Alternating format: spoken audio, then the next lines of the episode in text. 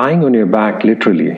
If you haven't hit the subscribe button yet, please do so uh, so that you don't miss another episode going forward. This is Ajay, your host, an ordinary maverick, sharing real life thoughts and experiences and maverick tips. Has anyone amongst you had the experience of lying in bed for a good beyond 24 hours? In today's podcast, I'm going to share one of my life changing experience. Several decades have passed, but it's all crystal clear in my mind. I was flat on my back for 90 days. That is about 129,600 minutes or 7,776,000 seconds. Wow. Come to think of it, that's a real long time, right? It was a medical issue and I was advised complete bed rest. And when I say complete means complete bed rest. I did not get out of the bed for the full 90 days. Spent half of the time in the hospital and half at home was brought home from the hospital on a stretcher in an ambulance and then taken back the same way. And all of this was when I was in my 20s. It was definitely not easy. But on reflection, it was a time that taught me a lot. You know, you don't have much of a choice when you're lying flat on your back for a long time, often alone while everyone else is busy in their daily routine. I kind of spent time watching TV, and yes, there were no cell phones at that point in time. yeah, I know you'll think I'm ancient. uh, can you imagine life without a cell phone nowadays? It was a real scary time for us. One surgeon wanted to cut me open and operate my spine, and another one wanted to manage me conservatively. Operating on the spine? Yes, you heard it right.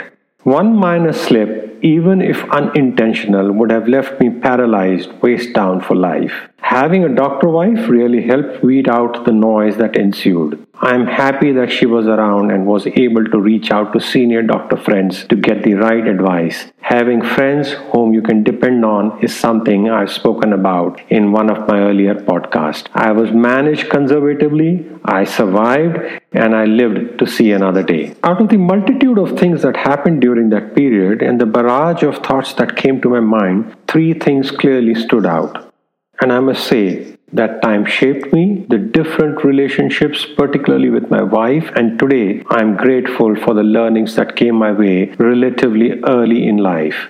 I'm a better person today, and that time has definitely played an important role. So, here are the three things. One, money is definitely not everything. Yes, you need money to live your life and it contributes to your comfort, but that's it. Happiness definitely doesn't come with money. You know, we had the means to get the treatment from the best of the doctors in the city and at the best of the hospitals. But that didn't matter ultimately, as it became even more critical to get advice from the more experienced, and ultimately, it was the relationship and connections that got us the right advice, not money. And this is a maverick tip. Take time to build relationships, rapport with people, and be giving in the relationship. Ask not what you can get from these relationships, but what you can give. You have no idea when and where these links will come full circle. 2.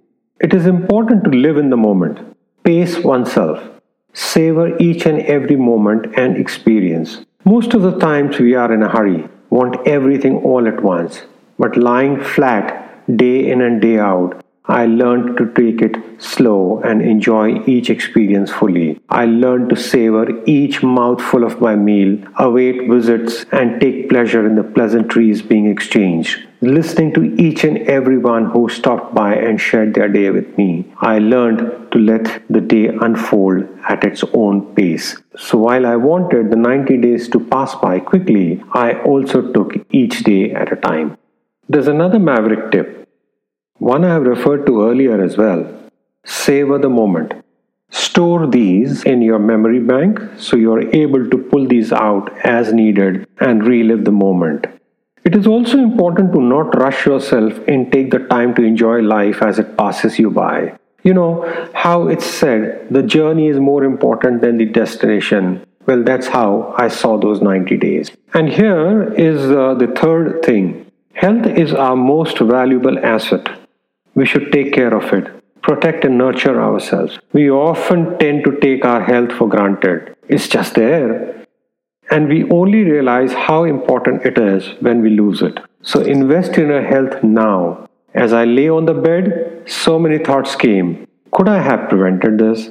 How could I ensure I make my body stronger? And I must say, I've been able to change my lifestyle and attention to being healthy as well. And the maverick tip never take anything for granted. Nothing in your life is guaranteed. Life can change in an instant.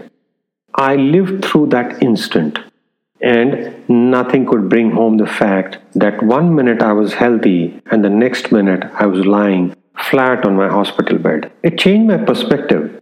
So make sure you appreciate all you have now and not when you lose it. This goes for everything people in your life, your inner circle, your health, and most importantly, don't wait to take that vacation. Do it now. Don't wait to reconnect with friends, to quit your job that doesn't inspire you, etc. etc. And let me share something.